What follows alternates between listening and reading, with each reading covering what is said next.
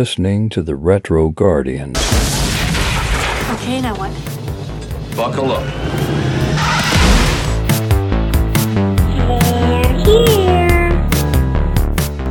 Have you ever bought or rented a videotape that wasn't quite right? Groovy. Little Hand says it's time to rock and roll. Bring the noise.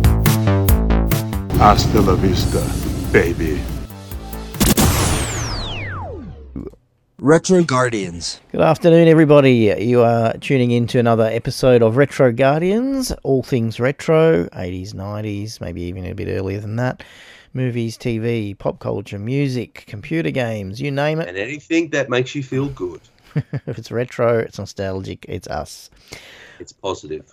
Absolutely. Um, and while we've got you, if you haven't already liked, followed, shared our Facebook page, please do so. Retro Guardians podcast. Lots of good stuff on there. I'm Ben. I'm Jay, and welcome. So today we're going to be talking about um, three movies. Specifically, remakes of films from the 1950s that most people feel fondly and believe are better than the 1950s versions. Yeah, and most people probably don't even know about the 50s versions. No, I don't Um, think I I certainly didn't. So we've got three of them. The first one being The Fly, 1986, written uh, and directed by David Cronenberg. We've got The Blob, which was a uh, 1988 film, I believe. Um, written and that by, one, written by, if I believe, uh, Frank Darabont, who most people would now know went on to co-write and direct The Shawshank Redemption. And I also think the director Chuck Russell and him wrote the their earlier film co-wrote sorry uh, Nightmare on Elm Street 3 The Dream Warriors which was their beginning film and then th- because of the success of that they got to make The Blob straight after that but the third one is the one that you talk to any hardcore horror fan, and I think we're in that list. That when you name the best films of the early '80s, this one is always in there. The Thing. John Carpenter's masterpiece. Yep. So um, tell us a bit about the three, Ben. Which one perhaps should we start with? Maybe The Fly? We'll start backwards. Actually, we'll start Okay. backwards. Sure. Okay, we'll, we'll do the Blob and work our way to the thing. So you'll do a bit of a comparison between the 50s and the 80s version, or how do you want to I'll do a bit of both. Awesome. I'll do a bit of both. Let's hear Just it. explain to people, okay? The, the original Blob was made in, I think, 1958, and it was Mm. actually Steve McQueen's first big, big role. I mean, he was struggling for a few years before that, before this, and I believe just after this, he got his uh, his Western show, Wanted Dead or Alive, which put him on the, the map, and it led to everything that we know McQueen for. But what was interesting, and I've heard this from his biography, it was a ma and pa production. It was a Mm. family that put the money up, this and that, and they gave him the option of a payment up front or a piece of the action. He chose payment up front. He later regretted it because it was one of the most successfully financial films of that period. It definitely came into the whole teenage horror vamp thing of the late 50s. Mm. It was the beginning of that, that movies like uh, companies like AIP, who I mentioned earlier with the Amityville film, they jumped on that wagon straight away. Uh, Roger Corman was a big director of that period. He knew that the teenage market was the beginning of that's where you want to aim your films at, but the majors weren't doing that. So they did this little film. Unfortunately, a lot of the effects of that film, are specifically, you can tell it's almost like Jello and things like that in certain scenes and that. Primitive. It, it, yes. So fast forward 30 years later, sadly, McQueen died in 1980. Both Chuck and Frank said if he was alive, they would have asked him to be in the film. They did say this out loud. Um, it definitely connected into that 1980s vibe of uh, the Cold War. It definitely connected into that very pro American vibe of that period, that small town mentality. That was all awesome. And uh, I definitely think you actually felt for the characters in that film. I think it was Kevin Dillon's first big major role. He'd been in Platoon before that, which may be two years earlier.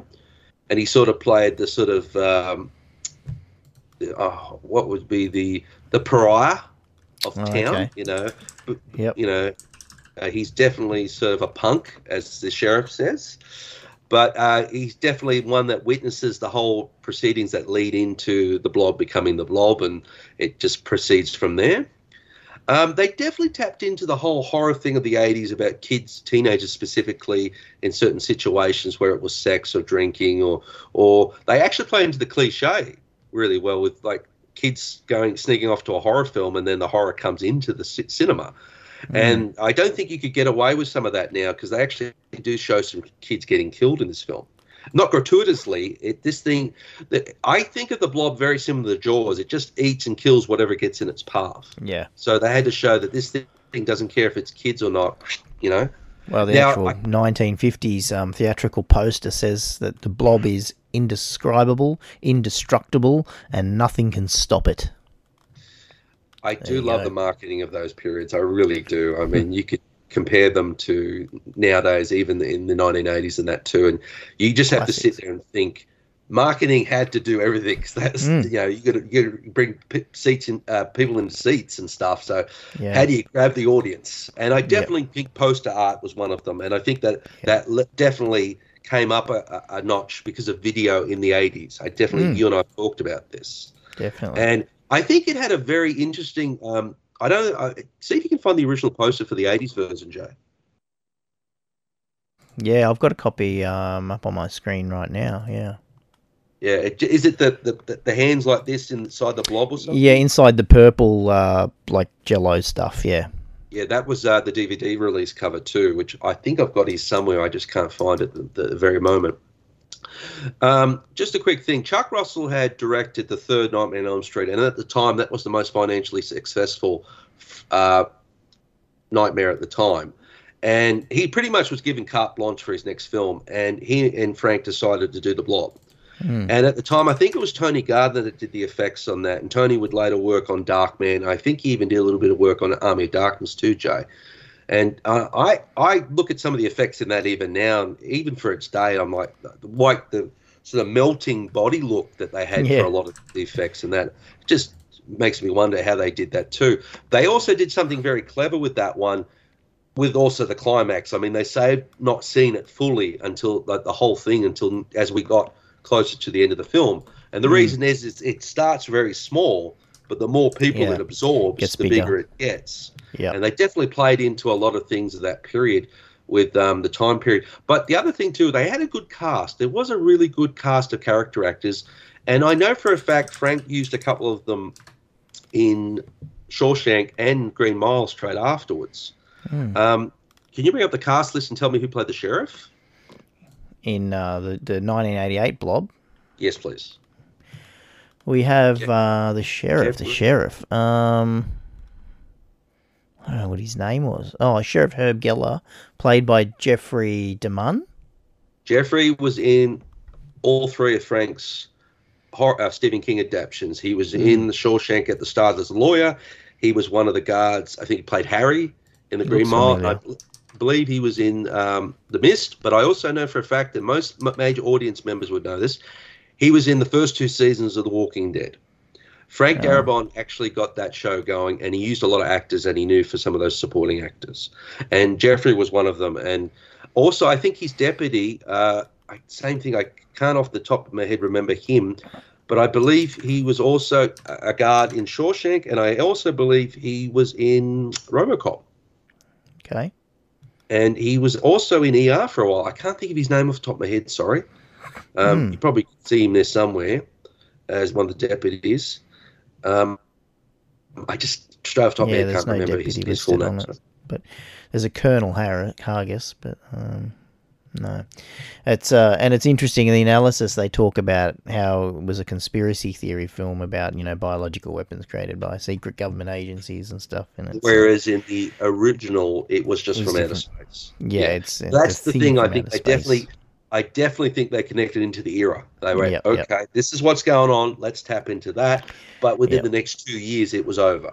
So it, it's a, by the end, by 1991, and that you know that wouldn't have worked. Mm, But no. for that time period, it definitely did. And Candy Clark, who most people might remember from the original American Graffiti and Blue Thunder with Roy Scheider, she has a very memorable scene in a phone booth. She plays one the the Yep. cook waitress at the local diner, and there's a scene when she tries to ring for the sheriff, and the blob consumes around the the uh, telephone boxes for anyone born after 2000. That's what we used to ring on when we didn't have mobile phones. and there's a great moment when she gets through, and they don't know where the sheriff is, and then she looks. We see that him actually swim up through the blob, half melted next to the the thing, and it's really gory, and it worked really well. Oh, very good memorable old payphones.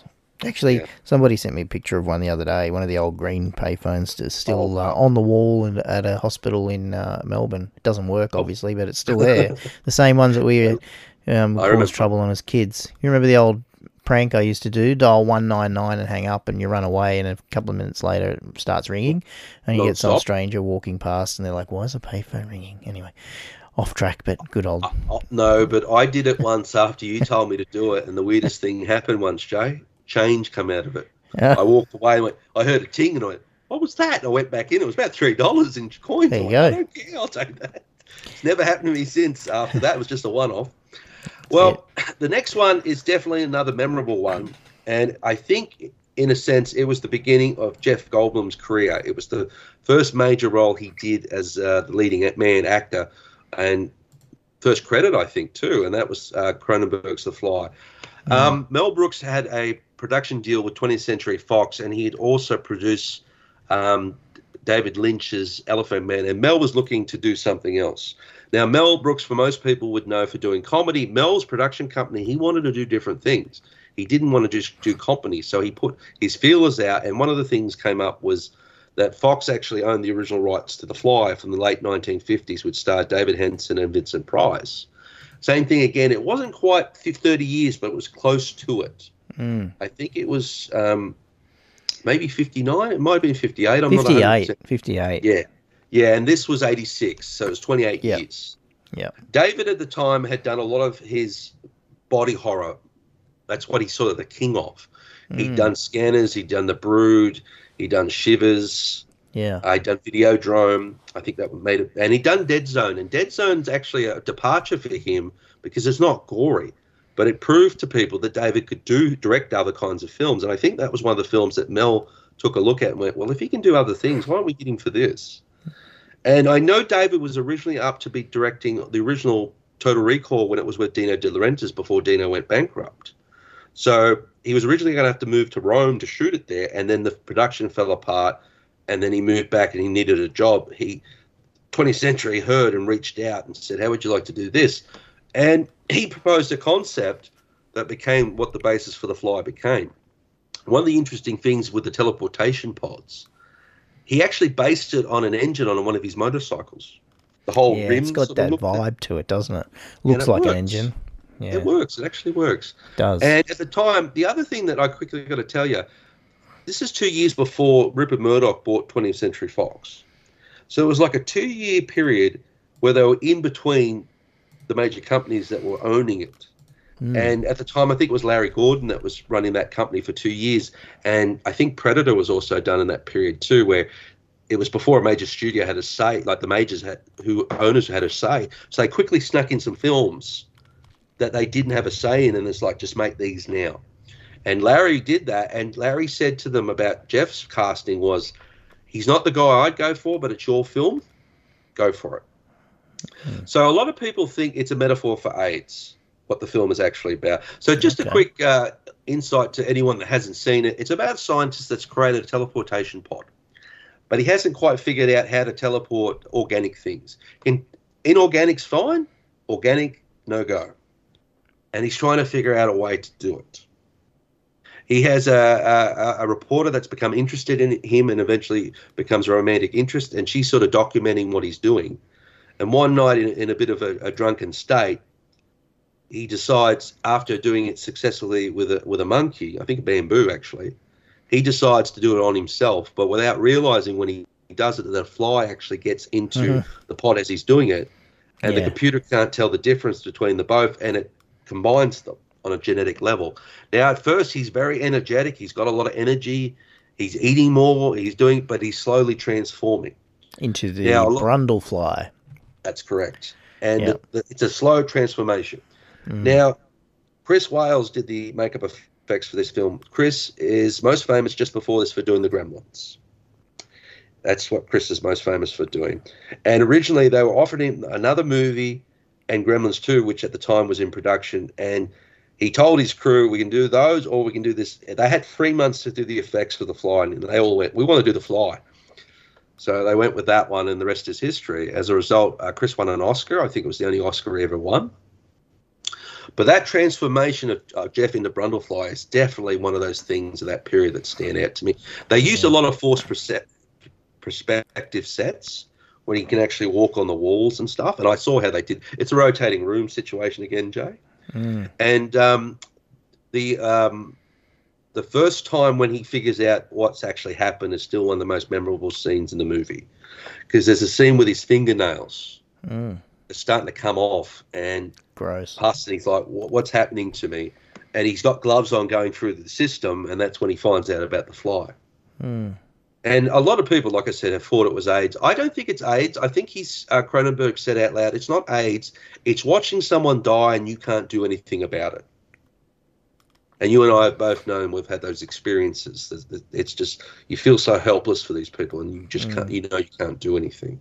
And I think that's what it is. The film is about, and that mm. in that situation, you're not thinking rationally. You're not thinking No. how you normally think, and I think it, that all plays into it as well. It's, I guess, a yeah, a cultural metaphor as they describe it for uh, a general analogy for disease itself. So whether it be AIDS or terminal conditions like cancer or aging in general, just getting old, you know. Yeah, um, there's a scene in the film as he becomes less human that he keeps body parts of himself in the the the kitchen cabinet, and I think that also harkens back to sickness. That that's the first place we go to when like what what's wrong? You know, I, as I've told you, I've had just getting over cold this week. I've been going to the bathroom first thing every morning to spit up a few things, and even I'm thinking that's the first place you find out about sickness Yeah, true, true. Yep. it's a very memorable performance by both Jeff Goldblum and Geena Davis. Uh, Hmm. um, John, I don't know if I can say John's last name. John Getz. Uh, it's G E T Z. I don't know if I'm saying him correctly, Jay. He plays um, Geena's John boss. Getz. Yeah. Yeah, I didn't say right. Uh, John's popped up in a few films. Uh, I think he was in the Coen Brothers' first film, um, Blood Simple, and I think he was even in Zodiac for David Fincher. And John's always sort of like um, a clerk, administration type guy. I think he was in Men at Work with uh, Emilio and Charlie Sheen. And I think he was in recently Bosch, which I saw him in recently. He looks exactly the same still. But John So- sort of plays her boss, ex lover, and he gets involved too. And um, they did do a spin off sequel to this movie, which was not great. Um, Chris Walas, the makeup effects guy of this one, he directed that. And John was the only actor they could get back from that film. Not Jeff and Geena, and that no one else would come back for. But it's definitely one of Cronenberg's standout films, and I definitely think it pushed David into a bigger realm. That's the film you talk to most, even the, his earlier work. Most people discovered his early work after The Fly. I think The Fly was the big film, like with Carpenter. Most people saw The Thing, and then they went back and seen his earlier films as a result. Because you So have the a studio- 1958 version was that also about a teleporting device? Like I wouldn't It have thought was. technology was really a big. Um, Yeah, David Hedison. The difference in that version is it it removes his head and his hand. Right. The head is a he- head of a fly, and the hand is a claw. But the fly actually has the head of a human, and it, it's a very famous scene like "Help me, help!" That's that's where okay. that comes from. Right. Vincent right. Price actually in the original is not a bad bad guy. That's the other su- surprising thing. Vincent's the brother of the main character, and I mean, definitely same thing. It definitely plays into those bug fears and, those sort of commie fears of the of the 1950s. Yeah, I bet. But I actually don't mind that 1958 version. I actually I haven't watched it in a long time, but I didn't mind it even now. Some of those It's- old ones are pretty good. Yeah, like the Invisible Man, the original about- Invisible Man. I love that one. Oh, the 33 version. Yeah, yeah. I love it too. It's my favorite James Whale movie. Hmm. He does a really good job. Um, I definitely think films play into whatever is going on in the culture and the society at that very time. And there was still that fear of the atom and what what if we, you know, all the bug films of that time, Jay, you got Mm. Tarantula and, and them Yeah, and yeah. all those kind of films, radiation getting on the wrong things and Yeah. do we have a right to sort of say we're gods and all that? It plays into all that, you know, and all the. But when you screw up and the consequences of that, it come back at you full pelt. Mm. All right, I definitely think we've got to talk about the last one. One more to And go. Last, last one is definitely the one everyone talks about, and that is John Carpenter's The Thing. Yeah. It had been a film version in the early 1950s, I think 1951. It had been um, Ken Tobey was a very famous sci-fi um, dramatic actor. He was in it. It's the film I knew him from. Ken did a few uh, appearances in some of Joe Dante's movies during the um, the 1980s. That's where I knew Ken from the most. He was in The Howling Jane. I think he was in a few of the other Joe's movies. And then Carpenter gets offered to work on a film for a major studio, and he said out loud that the original black and white film is one of his all-time favorite films. By the way, it was actually the thing was actually played by James Arness in his pre uh, Gunsmoke role. Gunsmoke's what he's most famous for, Right. and um, John's such a big fan of it, he he just thought he couldn't touch it. So John went the opposite direction with this film. It was based on a short story called Who Goes There, and in the original Who Goes There, the thing can actually imitate. It can actually look like anyone or anything. They couldn't do that, obviously, in the 1950s. He was more like Frankenstein. yeah. So was the one from the 1950s referred to as the thing from another world, Correct. or is that a, it it okay, same one. Yeah, and it was produced by uh, Howard Hawks. Yeah. Christian, I can't say his last name. It starts with N. Uh, directed it. That's it. And um, John is like he's named that up there as one of his all-time favorites. Okay. But he said in an interview that he couldn't say no to doing the remake because he had to get into the majors, and it was the only way he's going to get there. So he went a different direction, and he said also was to bring the monster out into the light. yeah. And John had made The Fog in 1980, which we both talked about earlier, as seen as. Now, when he was on that, um, Dean Cundey, the DP, had worked with this guy called Rob Bottin. Rob, at the time, I think he was 20, 21, and he worked with him as a teenager on several low budget productions. Rob burst into an interview saying he was a big, big fan, and it's like, who's this guy? And Dean's like, oh, oh this is Rob. I was going to introduce him. And while they're planning the, uh, the the fog, and he's like, have you got any scary characters? You know, something quiet, covered in makeup. I'd love to play it. And John goes, stand up, and he stood up, and he was expecting him to say, get out. And John sized him up, went, you got the part. The makeup has to look like this, this, and this. Go to work. He actually plays uh, the main ghost at the end in the in the in the um, in the church scene. That's actually Rob in the full ma- seaweed makeup effect. So when he got offered the job to do that, and Rob also worked on The Howling, by the way. He did the makeup effects in The Howling. He said, "Why don't we go with this kid?" Because they couldn't afford Rick and they couldn't afford the others at the time. Because makeup effects artists, especially post American Werewolf in London, their prices surged. So they went with Rob, and Rob's pr- approach, along with he actually worked with uh, a comic book artist named Mike Ploog. Mike Ploog and him come up with the concept of the thing could look like anything. So crab legs, tentacles, all that. That that's where all that came from. Mm. And then they took the, the designs to Carpenter, and he pretty much approved. He's like, "Can you do this?" He's like, "Well, we're going to try." Bottin and Carpenter have both said it was the longest production at that time they ever worked on. They were on that for over a year. I mean, mm-hmm. that's a long time. Carpenter said that pr- productions for him were usually nine to six to nine months. So that's how long they were on the thing for. Yeah, so and it And- was like that ugly monster with you know the long neck and the crab arms and the teeth. That was the thing, wasn't it? But the, the the thing about that movie that didn't get the credit because everyone complained about the violence and the grotesqueness, mm. the paranoia. Can mm. you really trust? It's like you and me. Could I really trust you in that situation? That's really you, or could you really trust it was me? Or was it really That's- the thing?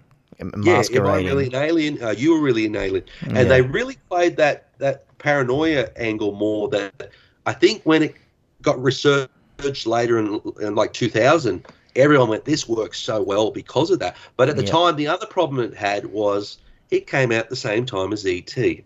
Ah, Everyone wanted the cute, cuddly, polite, glowy Yep. alien, and there's this thing that's It's just ugly, vicious, and dangerous. I'm like, okay, we're in trouble. yep. And the other film that suffered was Blade Runner, which everyone talks about. Those two films were so dark and depressive and they both come out when ET comes out, and it just killed both of them. But in And the thing just barely made its money back too, didn't it? yeah, and Blade Runner was the same. But give it 20 years, now those movies, Jay, are up there at the top with most critics and fans. Mm. They were appreciated more later in life. They were ahead of their time. Which doesn't make even the said- directors and that money, does it? But uh, no, it hurts careers for a while. Yeah. So John was supposed to make Firestarter next. Because Yep. the thing tanked, it was taken off him and given to Mark Lester. John had to say yes to any job that came along. So you would love this. Just happened to be a, a Stephen King movie that you just happen to be a fan of, Mm. or Christine. So as a result, he got Christine, and he just said, "I needed a job. I needed to work." Yeah.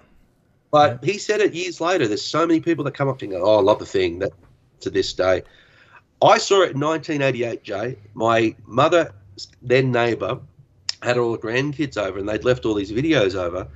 And my, she said to my mum, "You want to watch any of these before I'm taking them back?" And mum said, oh, "What do you got?" She says, "Well, there's one here with Kurt Russell called The Thing." Mum went, "I'll watch that." and at the time, I just walked in and out. It's just the snow stuff when the guys Yeah. are in the snow and they're wondering out what this dog is about and all this. But then I walked in and out of the room, and I happened to walk in on one of the worst moments to ever walk in on. And to this day, it's my timing. It's the Charlie Hallahan scene with uh, the clear. And to this day, I still remember the whole sequence. So when you and I watched it years later, I'm like, I have seen this. It's been a long time. I remember the whole sequence. Wow. And to this, and sadly, Charlie Hallahan died in the early 2000s in a car accident.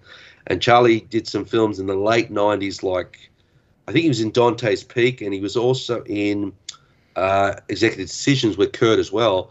And he did in an interview just before he died, he said, I do a lot of traveling in the world, and to this day, I still get people that come up to me on the street going, that scene, that scene, to this day. And I'm like, he said, 20 years later, and people still remember that scene and how they did it too. And and to this day, you ask any makeup effects artist, they always have that film on a high pedestal. Yeah. And even just recently, I saw a doco on one of the guys, and they're like, "It can't be touched. I don't care what anyone says."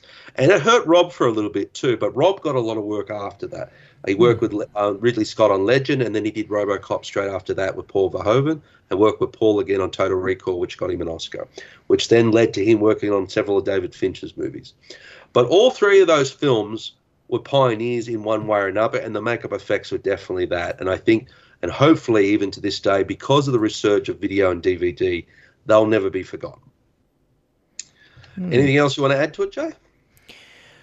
Not not add, but I do have a question. So with the um, um, I guess the, the the old fifties version and the new eighties versions of those three films, if our listeners haven't seen either of them, um, would you recommend that they watch the old ones first and then the remakes of any of them or all of them? I'd check them out just to comparison them. But but the, here's the thing, pardon the pun. Um, here's the thing. Uh, they're not bad movies. Even the '50s versions. They actually, just like I said, it's just dated in a couple of little areas. You can tell it's the 1950s for one. Um, in the case of the of the the, the thing from another world, it is in black and white. I know certain people don't like black and white because it's black and white, but for sense of purposes of the period and what they're talking about, I would tell people to check check them out. Um, I know you can find most of them. They're still on DVD and that. Um, just just found these earlier, Jay. Mm. So there's my copy of Cronenberg's The Fly. It's on DVD. Um, you can tell it's R rated. I mean, that's, Yeah. it, it's definitely a rating I still agree with to this Yeah. day. Yep. I actually found this earlier. Now, this is Carpenter's The Thing. Yep. It is M.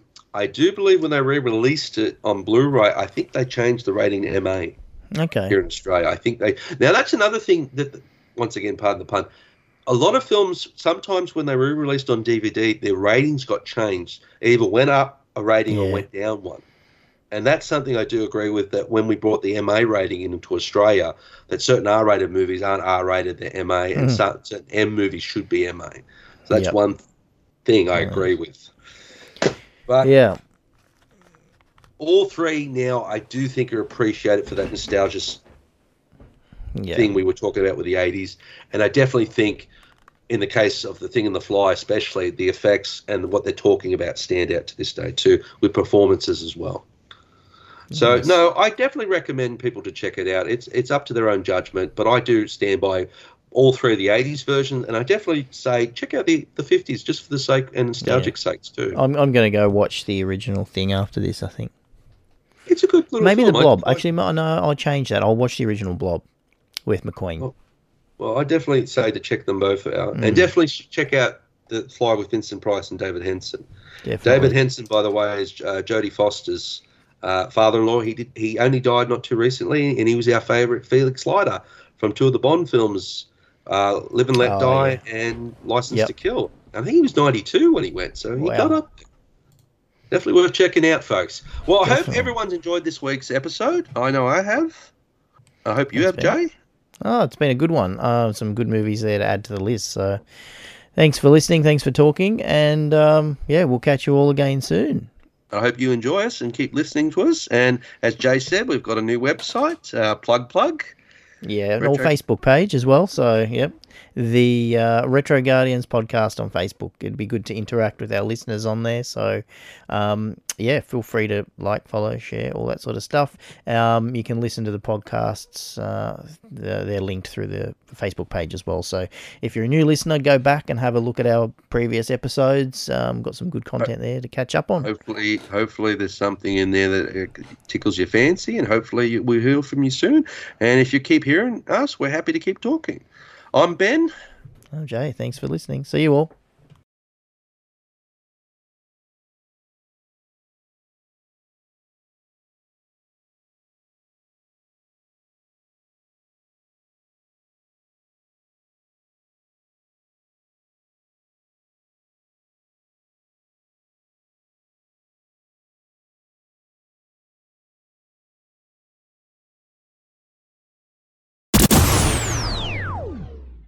Retro Guardians.